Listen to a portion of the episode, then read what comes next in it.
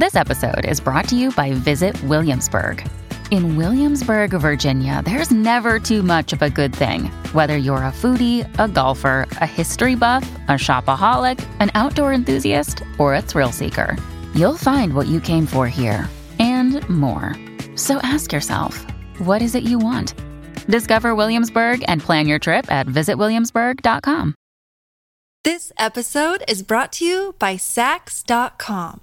At Saks.com, it's easy to find your new vibe. Dive into the Western trend with gold cowboy boots from Staud, or go full 90s throwback with platforms from Prada. You can shop for everything on your agenda, whether it's a breezy Zimmermann dress for a garden party or a bright Chloe blazer for brunch. Find inspiration for your new vibe every day at Saks.com. Welcome to the New Books Network. During the period after the Civil War, large numbers of white settlers from the United States migrated westward to colonize the North American interior and dispossess indigenous tribes of their ancestral homelands. Around the same time, anthropologists, linguists, archaeologists, and other scholars began amassing indigenous cultural objects by the millions. Convinced that indigenous tribes were naturally doomed to extinction, these collectors donated the objects they amassed to museums and universities to preserve remnants of what they erroneously believed was a dying race. In his new book, Prophets and Ghosts, the historian Samuel Redman delves into the complex legacy of salvage anthropology to learn what it can teach us about the history of American imperialism and settler colonialism. As this book reveals, the salvage catalog betrays a vision of native cultures clouded by racist assumptions, with lasting consequences. The salvage impulse fueled the stupendous growth of American museums at the turn of the 20th century, and it significantly shaped popular ideas about indigenous culture. Prophets and Ghosts also delves into the moral challenges that are inherent in the salvage project. While they often resorted to outright theft, salvage anthropologists also made important contributions to preserving the cultural legacy of indigenous people. Still, the resulting portrait of native cultures that they produced often served to reinforce the public's confidence in the hierarchies of racial superiority and inferiority. As Redman argues in the final pages of this book, quote, Salvage anthropology's problem was that collectors working in the movement's heyday were often more committed to creating relationships with things than creating relationships with the people who made them. This obsession with objects rather than people, he concludes, allowed salvage anthropologists to see some truths while becoming blind to many others. Nonetheless, the objects they collected can still, still serve as a source of invaluable knowledge for researchers, museum visitors, as well as the descendants of the people who made them. The question of what should be done with such collections is urgent as well, which prompted Redman to interview a wide range of indigenous artists and curators who offer fresh perspectives on the history and impact of cultural salvage, pointing to new ideas on how we might contend with this challenging in- inheritance. Prophets and Ghosts is a rich and eye opening book, and Redman does not shy away from taking a hard look at it the troubled and troubling legacy of salvage anthropology. It's deeply researched, beautifully written, a real pleasure to read. Welcome, Sam Redman, to New Books in Science, Technology, and Society. Thanks for having me. Yeah, it's really a pleasure to talk with you about this wonderful book, Prophets and Ghosts The Story of Salvage Anthropology. And I wanted to begin by asking you a question about the way that you begin the book itself, which is with a meeting between the famous late 19th, early 20th century ethnomusicologist Frances Densmore, uh, bet- a meeting between her and the famous Apache warrior Geronimo, which took place at the 1904 St. Louis World's Fair. Can you tell us a little bit about their encounter and what it reveals about the complex and contested history of salvage anthropology? Absolutely. So I've uh, been interested in this character in the history of anthropology named Frances Densmore, as you mentioned, for some time. Uh, because she's a, a, an incredible, fascinating character. There have been some recent books and articles that have been written about her, but I think her story is a little underdrawn. But she's also from my hometown in Minnesota. So she grew up next to the same uh, Native community that I happen to grow up next to, and um, from an early age becomes really interested in, and quite frankly obsessed with Native American music and opportunities to collect Native American music. She travels all around the country at the behest of the Bureau of American Ethnology, or the federal government, essentially, as a contractor. And she realizes that hundreds, if not thousands, of Native people will be at the 1904 St. Louis World's Fair, including Geronimo, as you mentioned. And so she essentially writes in a, an essay about how she stalks Geronimo and um, in very racialist and indeed racist sort of tropes talks about how um, she needed to uh, emulate the the you know quoting from her now the patience of her red brethren um, and it indicates the story indicates the degree to which people were able to uh, sort of suspend ethical norms, or, or uh, uh, you know, they, are in in this era there were few sort of established ethical frameworks for for collecting these materials. So, in her desire to collect and preserve for the future songs and stories she was willing to, to basically do anything, including uh, follow around and literally hide in bushes behind Geronimo and wait for him to hum a song. And when he does, she writes it down and then later publishes it as European style uh, sheet music. Uh, for people to, to read and um, in some places emulate. So the historian Phil Deloria has described this as sort of entering music into the national grist you know like sort of a it's it's just classic appropriation in in that sense um, but I became interested in that story because um, we know something about these grand expeditions uh, that took place to collect materials, and we maybe know something about some of the more famous collectors or, or, or anthropologists. But it turns out there this is this widespread, massive effort, and it it has all sorts of interesting outcomes and and uh, problems, including this episode in 1904 that you mentioned. Yeah, thank you. I'd like to dig a little deeper into the early history of salvage anthropology, if I might. So, can you talk a bit about how and why the desire to collect and preserve the language, the material culture, as well as, well as the music of indigenous people first emerged in 19th century America? Yeah. Uh, so it's there's an important context here of the what's often described by historians as the myth of the vanishing Indian. So in the 19th century, and indeed before that, as far back as the 17th century, people are sort of talking about how the indigenous people that they encounter uh, were there's a declension narrative that they are doomed to disappear. Um, and you know, native people have have uh, pointed out to me uh, uh, they're they're like a, a, native scholar, Paulette Steeves, uh, wrote a review of, of my book in science, and she rightfully points out, you know, there's some reason to to to buy into this myth if you're sort of in the mainstream European or, or American uh, population in this era in the 19th century. Think of the vast amounts of disease, uh, the impacts of colonialism, just in terms of displacement and episodes like the Trail of Tears that lead to widespread death uh, in addition to massacres and other horrible abuses uh, that lead to outright population decline. So it was not this like huge mental leap for people then to say, okay, we think that native people, native cultures are, are doomed to disappear. And then salvage anthropology really becomes this response to this prevalent myth, this idea that native people were doomed to disappear. So in response to that, we have to go, that is meaning these collecting institutions or anthropologists, the federal government, but also a whole host of amateurs, missionaries, Army medical officers. Many, many people get involved in this project to collect and document as rapidly as possible in the face of this vanishing myth idea. Yeah, thanks for mentioning Paulette Steeves. In fact, she I interviewed her a couple episodes ago about her book, The Indigenous Pleistocene. So if, if people are interested listening to this episode of the podcast or interested to learn more about Paulette's work, I'd encourage you to check out the new book website where you can find an interview with her as well. It's a super interesting book. Um, I wanted to follow up and, and ask about a particular figure. So we've talked a little bit about Frances Densmore, and I wanted to ask about another important figure in the early history of salvage anthropology, who's Alice Cunningham Fletcher. Can you tell us a little bit more about Fletcher, who she was, and how she contributed to the early history of salvage anthropology?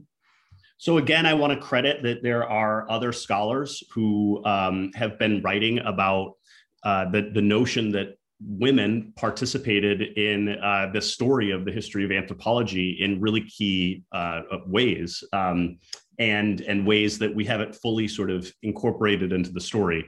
So um, like Frances Densmore, who's a bit younger, but Alice Cunningham Fletcher uh, was arguably this pioneering um, uh, anthropologist who uh, wrote, spent a huge amount of time living and working with Native people.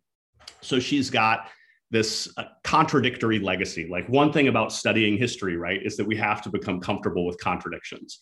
Um, so here's someone who, if you read her letters, if you read her writings, she very deeply cares about Native Americans. Like that is just it is it is very clear that she has this empathetic desire to help Native people.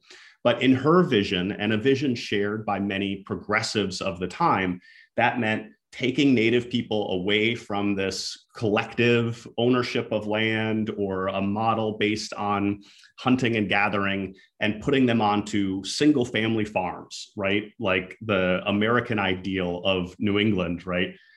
But the problem is of course this is a familiar story to many of us that the land that was so often given to native people was not conducive to this type of farming. It's a breakup of traditional cultural practices and one that can be exploited within, you know, maybe there were rules passed that, you know, for a set number of years that farms couldn't be sold off, but land speculators are quickly coming into these places and, and taking land in effect from Native Americans.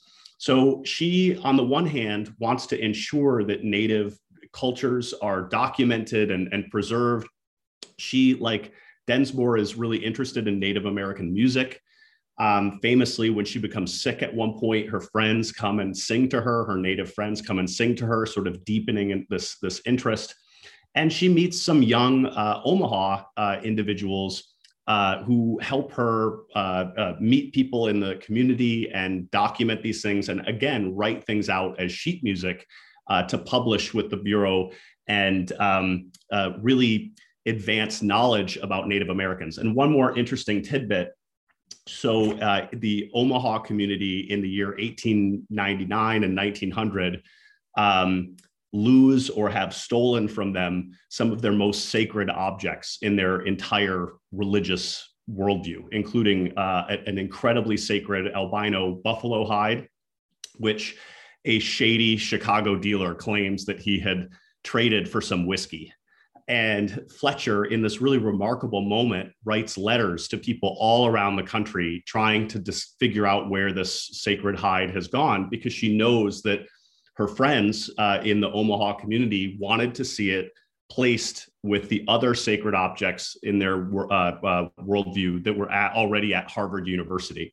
So, this is an interesting thing, again, sort of a contradiction for us to think about that we think most native people would be really reticent uh, for this dispossession. And indeed, in most cases, they were. There are examples of like uh, Zuni war gods, for example, that were stolen from literal shrines uh, when they were still being used and shipped off to museums. But in this instance, the Omaha felt like it was the safest place for these materials to be. And indeed, those materials were returned in the later 20th century. So Fletcher is a, Alice Cunningham Fletcher is this complicated individual who uh, is progressive minded, but of course we need to think about that in context and think about these really problematic outcomes uh, ultimately for Native people. Yeah, it's a really fascinating case. I mean, so much ambiguity in this particular case. Someone who is both advocating for Indigenous people, but also in, in many ways kind of contributing to the sort of ethnocide, you might say, that is in turn feeding into this vanishing Indian myth that is underlying so much of the impulse behind salvage anthropology. So really fascinating, complicated case. Yeah, uh, there's a, another. Oh, go ahead. Quick rejoinder to that. I mean, you could see sort of on the meta level or the 10,000 foot view, sort of the same thing happening with the Bureau of American Ethnology itself. Like on the one hand, they're trying to document and, and preserve these languages On the other hand, it's this deeply colonial project, right? That um, it's all about trying to figure out which native communities could potentially be on which reservations, or you know how best to sort of deal with the quote unquote Indian problem. So those things are, are really intimately connected. I think you're right. Yeah, absolutely. Um, there's another figure in the history of salvage anthropology I'm interested in. I wanted to ask you about, and that's Franz Boas. So, can you tell us a little bit about who Franz Boas was and what his role was in the history of early anthropology? Okay, so part of why I wrote this book was to tell a story of salvage anthropology that goes beyond this figure of Franz Boas. But it turns out that his fingerprints are absolutely over all over everything. So Franz Boas was a German immigrant, uh, uh, born to liberal Jewish parents in Germany. Um, he uh, is sort of rising through the academic ranks as a geographer in Germany. There's not really a field of anthropology at the time. Um, encounters a great deal of anti-Semitism comes over to the United States and uh, uh, uh, after working in Chicago, helping establish what becomes the Field Museum, he ends up in New York uh, at the American Museum of Natural History. He later goes to Columbia University, but uh, for a stretch of time at uh, the American Museum of Natural History, he builds that into one of the largest and most important salvage collections in the world. He is especially interested in um, having uh, students of his go out into the field and collect and gather. Um, he pulls some of the strings in terms of funding and he uh, uh, puts this special emphasis on the state of California, which he thinks is sort of this incredible um, testing site, almost as if you if you will, for uh, the salvage project. So he becomes this incredibly influential figure. He also, at one point, um, you know, he's got a scar on his face that uh, is rumored to have been picked up in a fight, uh, and a lot of people who know him sort of believe it that someone had issued an anti-Semitic remark and he he got into a fist fight with them. So he can be gruff and um, you know he can he can get into sort of these battles with other anthropologists. Um, but reading his letters um, and and not just in his papers, but the letters that are uh, sort of dispersed around different museums, it's clear that he was really intently working on pulling a lot of the strings in the salvage project um, and he also would, he was very quick to call people out if he didn't feel like their work met a certain standard. Um, he would say, You need to take down this entire exhibit and try again. So um, he had these exacting and high standards. Um, but his idea of cultural relativism is probably the one thing that he's best known for. He, again, we're talking about stories of contradictions. So, on the one hand, like I write about in, in my first book, Bone Rooms, Boas personally traffics in human remains. He buys and sells human remains um, over the course of his career in ways that we now really feel are problematic, and they, they indeed are.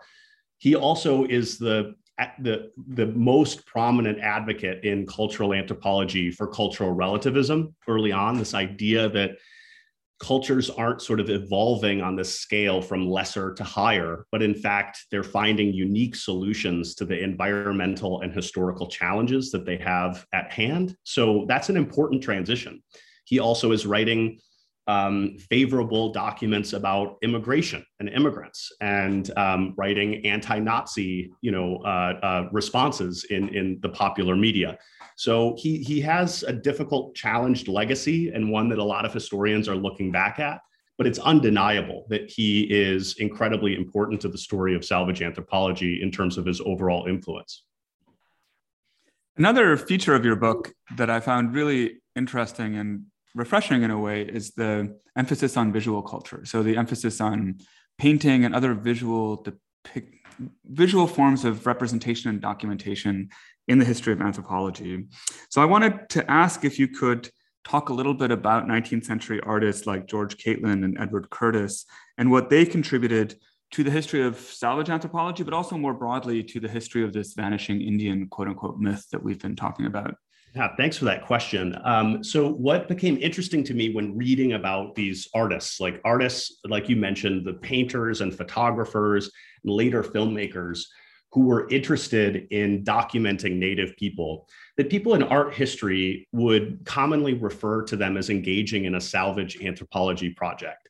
And so, you know, in writing this book about what is salvage anthropology, I wanted to interrogate that as an idea and sort of take seriously, like, what if we look at their writings and look at um, uh, the outcome in terms of uh, of art and think about this in terms of the same frameworks that we're critiquing the, the rhetoric and, and the outcomes with anthropologists. And indeed, I find that they're influenced by many of the same factors. Uh, you know, painters like you mentioned, George Catlin, who um, is one of the most prolific uh, painters of Native Americans in, in the 19th century. Some of his work, original work, is burned in a fire, destroyed in a fire. So you know, we we we know a lot of sort of his visual record, but uh, the influence was pretty vast even at the time.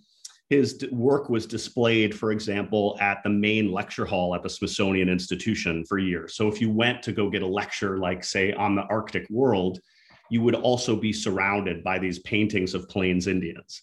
Um, and so it really helped in some ways create this visual language for which we understand and in many ways misunderstand Native Americans because of course they weren't static paintings like they were depicted you know. So to his credit catlin is depicting um, native people not as like these horrendous amoral savages but rather he's depicting another sort of stereotype these like bold um, brave uh, mostly men but some women you know sort of backward looking and, and traditionalist in uh, uh, uh these consequential ways. Like he would uh, and then later photographers too would you know move or position things. There's a famous example of, of edward curtis uh, discovering that in a teepee photograph that there was a modern alarm clock that someone had because um, it's way easier to wake up with an alarm clock right if you could get access to one from a sears and roebuck catalog but that doesn't look like old fashioned native america right so he would literally go and, and scratch out those uh, old uh, elements of the the photograph the, the sort of these new western influences and sell these these photographs. So to me, it is it echoes and is related to uh, the the salvage anthropology story. There's also a commercial element of it, you know, in terms of these folks are trying to make money, they're trying to earn a living. Um, so trying to parse out, you know, what is genuine and sincere interest and where are people sort of playing up to what the market wants, I think was an interesting question to, to ask in this section of the book. But yeah, the, the lastly too, the other thing is that when um, I was coming along in anthropology, even in the early 2000s, um, serious scholars were saying things like, oh, these are different phenomenon, that these are disconnected, and that the artwork that we have in these anthropology collections should be sold and should be sold to museums of art and art history. So to me, uh, from my individual perspective, after working on this chapter, that represents a misunderstanding of the history of the discipline. That in fact, that art and art history were uh, were intimately connected to this emergent field of anthropology, and it was viewed as a legitimate form of documentation, um, and one that was like sort of a cousin to the this new emergent field of ethnography um, and there are anthropologists like in New York who are in their letters saying, oh, also, I've purchased some of these Edward Curtis photographs and have them hanging up in my apartment. You should come check them out.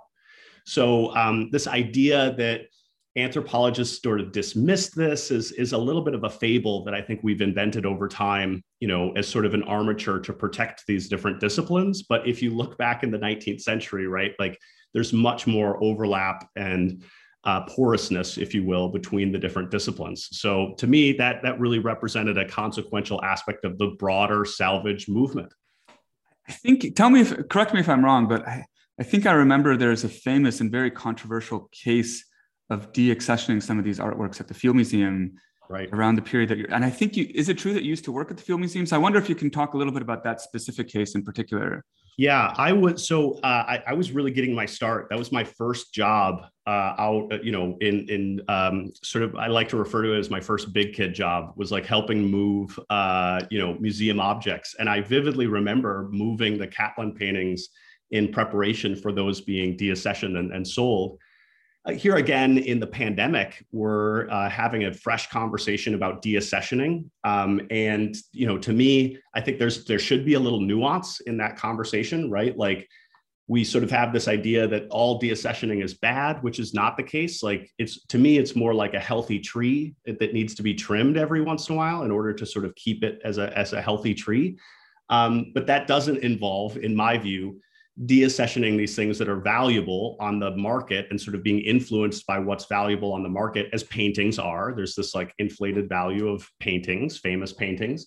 Um, and again, we're if we're telling the story of the the history of the institution, the history of the, col- the collection, and how anthropology has developed, they're all really consequential objects in, in, in that story. So if we think of them in that way, um, I think, you know, it, from my personal perspective, I think it was um, a, a, a, decision that one that, you know, maybe had I been in the position to make those decisions, I might have gone in a different direction. So I'll, I'll try to state that as politically diplomatic as, as possible, I guess. But um, yeah, it's something that people continue to talk about, like in the art history world or in the museum world, uh, that famous moment of uh, the early 2000s uh, of shifting some of the in, uh, disciplinary emphasis of the museum based on what we sort of think it is now.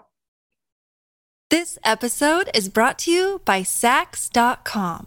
At Saks.com, it's easy to find your new vibe. Dive into the Western trend with gold cowboy boots from Staud, or go full 90s throwback with platforms from Prada. You can shop for everything on your agenda, whether it's a breezy Zimmermann dress for a garden party or a bright Chloe blazer for brunch. Find inspiration for your new vibe every day at Saks.com.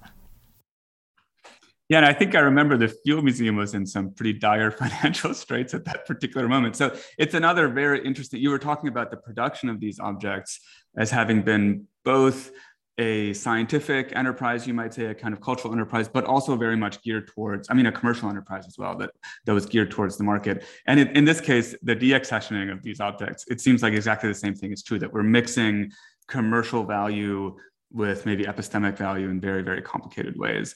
Um, I wanted to ask you a follow up question on a more kind of theoretical register, which is about the way that you understand you, but also the, the people who produce these objects, the people who consume these objects. My understanding is Franz Boas was very influential in bringing photography and uh, motion picture film into the history of anthropology as well. So, anyway, the way that anthropologists in the 19th and early 20th century understood the status of these different kinds of visual rec- records. So the kind of status, the epistemic status, you might say, but also other kinds of value of this visual record and how they understood the relationship between paintings, for example, and photographs with other kinds of anthropological specimens like material culture, for example.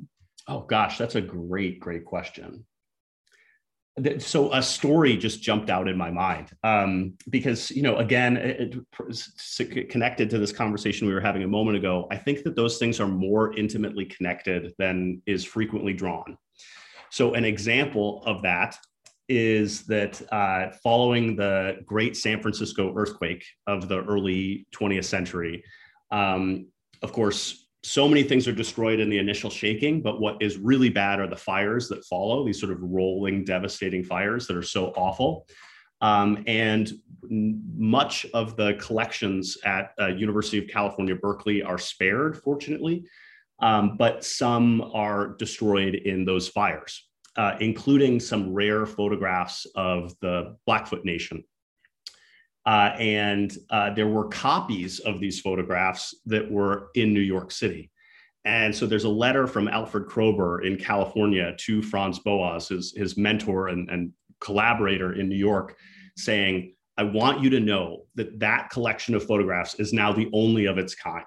So please earmark that in your records. Um, so, you know, the sort of visual information that is burgeoning, it's growing in people's ability to take cameras further afield and to document things in different types of light. Um, and then also just the ability of amateurs to do it. You know, that someone, it doesn't take like a professional photographer who's been trained to do it in a studio and, and develop those things, but rather, you know, um, someone who has been trained on it for a few hours could, could sort of lug it around and, and figure it out.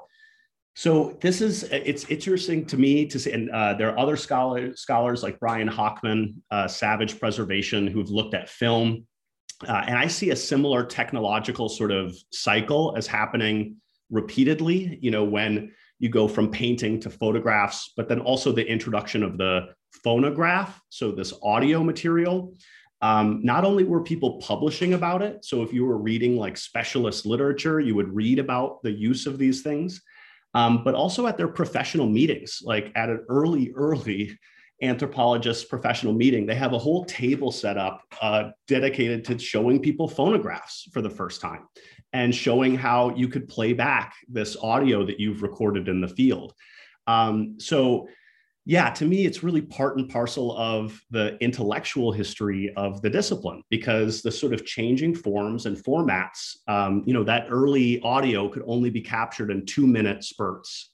So it means like sort of everything that you're describing in the world of music or audio is sort of condensed into these two minutes and then four minutes you know is sort of this great innovation when they're able to expand the technology so yeah i, I don't know that that really answers the question but i think that um, you know people are certainly watching this and they're writing about it and it would have been either through reading or through these meetings it would have been pretty easy to almost like through this osmosis uh, learn about the technology and how it was being used and being enticed by it.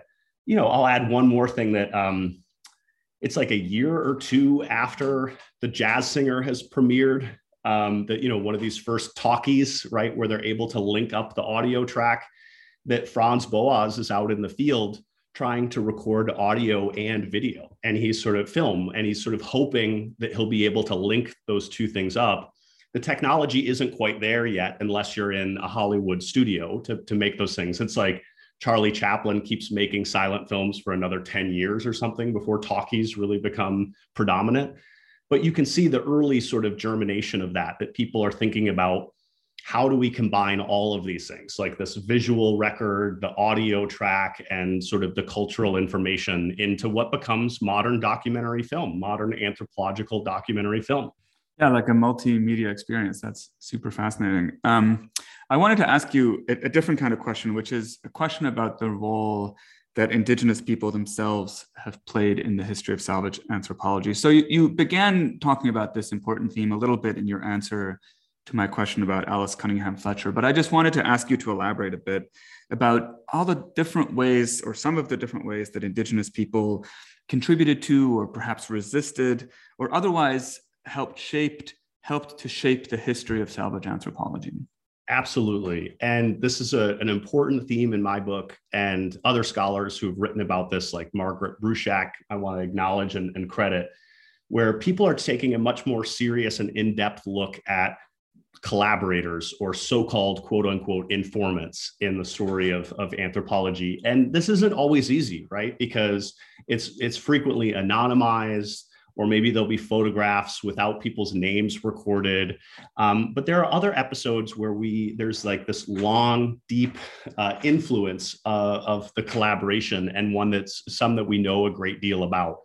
Um, you know, and, and like you, you, what your question indicated something that's really important is that you know there are more than 400 distinct native nations across North America so that doesn't exactly mean that there are 400 different responses, but there are many different responses to this as a practice, and it evolves, of course, over time.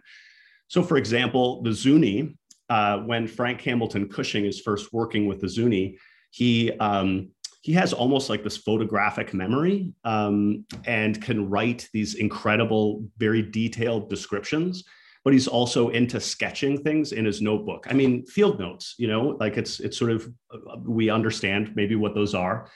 Um, but Cushing starts drawing masks uh, into the field notes. And when members of the Zuni community see that he's drawing those masks, he they get upset because they feel like he is taking the masks away. So that to them is like this egregious violation of uh, sort of knowledge sharing and um, I argue that Cushing becomes somewhat more adept at navigating that. Um, and you know, there's the other example of uh, the Zuni war gods being discovered on a shrine that's believed to have been abandoned, but is in fact not. Um, now, there are figures throughout the story, like Eli S. Parker, a Seneca man who um, introduces his collaborator, Lewis Henry Morgan, who frankly gets a lot of the credit as like a quote unquote father of American anthropology But Parker is the one who introduces Morgan to all of his uncles and grandparents and relatives, spiritual leaders in the community. Um, he also works with his sisters or his cousins, maybe, to um, create some important beadwork, Seneca uh, beadwork that's put in museum collections. Unfortunately, that was later destroyed in a fire. But we can really see if we sort of redraw this story and see it as co-joined with native collaborators, you can see episodes that really run the gamut. Um, where there are egregious violations of what we would consider to be ethical or moral behavior from, from our perspective in the contemporary world, um, to things that resemble more like genuine friendships. Um, and you know, obviously, we have to take that with a, a, you know something of a grain of salt, you know, given the context and the power dynamics. Um, but on the other hand, as a native author, Wendy Red Star told me, um, you know, I was sort of talking about some of these um, ways in which people have been exploited and, and by their positionality are sort of inherently exploited. And she said, you know, in, in an interview we did for the book, she said, I think we need to give people more credit, my ancestors more credit, um, and, and um, think about their agency. And that maybe sometimes they were doing things almost from a subversive way to maintain the culture. So, um, you know, once people figured out sort of what this project was, um, and then sometimes there are appeals to personal pride, right? Like, oh, I talked to this other person who recorded 10 songs with me. And that might be a convincing argument to someone else who said, well, I, I know that guy and he doesn't know Jack. So I'm going to record many more songs. And for an anthropologist or a contractor like Frances Densmore, who was maybe paid by the song, that would be a great technique, right? For building up your collection and making a little bit more money. So I, I, think we need to rethink the multi-directional aspects of this, but also at the same time view this not just as a story of outright exploitation, which in places it very much is, um, but there's also moments where we really need to put back the agency and, uh, of the, the native collaborators uh, who importantly shifted or altered the story or guided it in certain ways. Yeah, thank you. I, that's a really important point. I think that we often think of salvage anthropology as a as an enterprise of the American federal government and of white scientists. But of course, what you're pointing out, I think, is super important. That um, from an indigenous perspective, it could also be used. The salvage impulse could also be used as something to further indigenous interests and indigenous politics as well, in ways that perhaps were not recognizable to white scientists at the time. Well, and now it's got these very real ramifications, right? Years later, um, you know, where sort of the federal recognition of tribal sovereignty is based on the sort of exist, you know, the idea like that we can draw some sort of lineal descent back to, you know, your quote unquote original community. Um, and so this this information that's recorded by anthropologists and linguists and um, many others becomes really consequential for Native people today in court battles that are taking place. This material is considered to be quote unquote real evidence, whereas oral tradition is frequently dismissed in Western courts. So I, I view that as a major problem, of course, but um, it is also just a reality that these materials are not just like these esoteric you know work of fanciful scholars in the 19th century they have very real impacts for native american communities today. Yeah absolutely. So you're already anticipating the next question that i wanted to ask you. So Great. let me just state the question explicitly which is that one thing i really found interesting about your book is that the way the history of salvage anthropology is usually told is as though salvage anthropology or the salvage impulse of anthropologists were located uniquely or exclusively in the past. So one thing that i found particularly compelling about your book is that it takes the story of salvage anthropology right up into the present day. So I wonder if you could just talk a little bit about more recent ramifications or the more recent history of the salvage impulse in anthropology.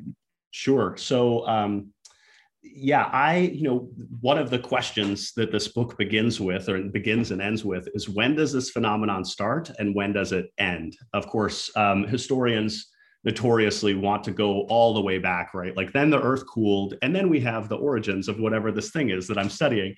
Um, but I do think that it's around the time of the Civil War, the 1861 to 1865 era in the US, that this picks up with special intensity and becomes a phenomenon that's really firmly in place by the late 19th and early 20th century.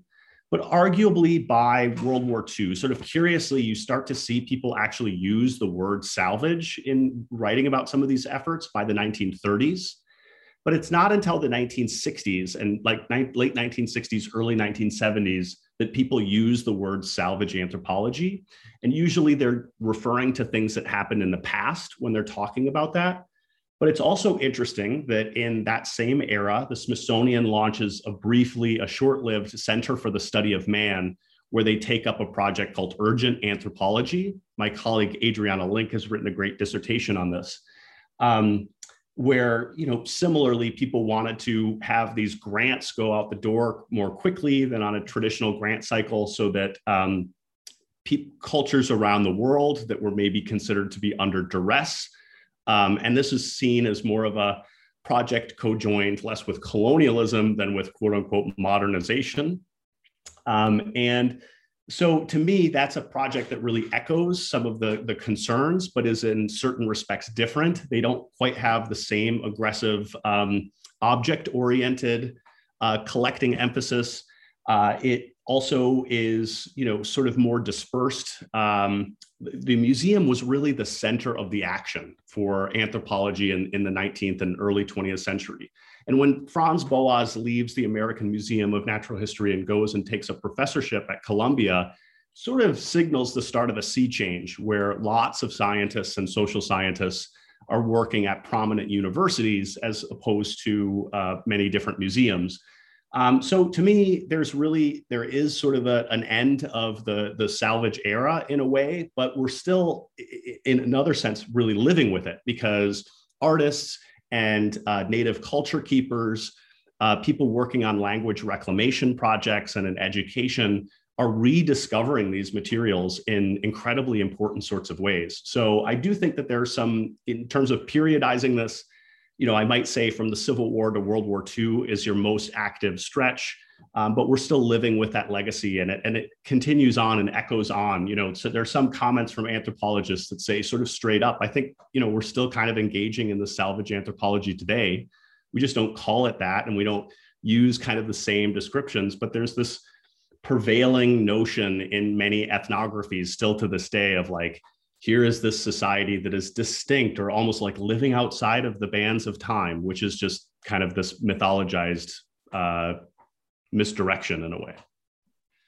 Absolutely. Um, so I wanted to, as a way of kind of bringing the interview to a close, I wanted to ask you about uh, the way that you, in writing this book, the way that you as a historian also sought to engage with Indigenous people. So the the the relationships that you developed with Indigenous people and the way that Indigenous people helped to shape the story that you tell in this book, particularly too. Yes, yes. Thank you for for asking that important question. So there's a whole range of that. If I'm if I'm being really honest and trying to like reveal as much as possible to to people listening to this, um, that not recorded in the book are a whole range of informal conversations that I had. I was very fortunate um, as a as a grad student completing my PhD to spend a full year in residence at the Smithsonian. And while I was there working, there were many, many dozens and dozens of visiting delegations. And what became interesting to me is the types of things that they were looking at, and that many people would ask these great questions about like where and how this came from and like why is this here? Why is this other stuff in chicago? Like you know how did this all sort of come to be?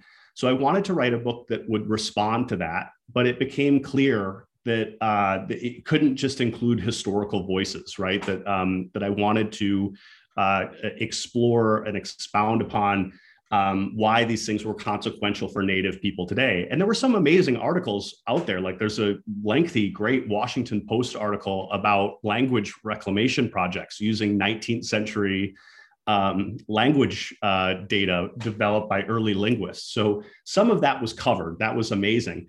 Um, but I sought to meet some other people that haven't really been interviewed or talked to in connection with this story, including Native artists. So I met uh, Marie Watt, who is a Seneca artist based out of Portland eh, on the West Coast, and uh, uh, uh Wendy Red Star, uh, who lives in the Crow Reservation in, in Montana. And both of them were uh, extraordinary in teaching me about how they think about museums today as people who display their own artwork in museums, as, as people who sort of um, rely on that in terms of getting their word out there and, and sort of raising their profile in, in, and visibility in important sorts of ways. Um, but yet they're living with this legacy where Native people have frequently been exploited by salvage anthropology.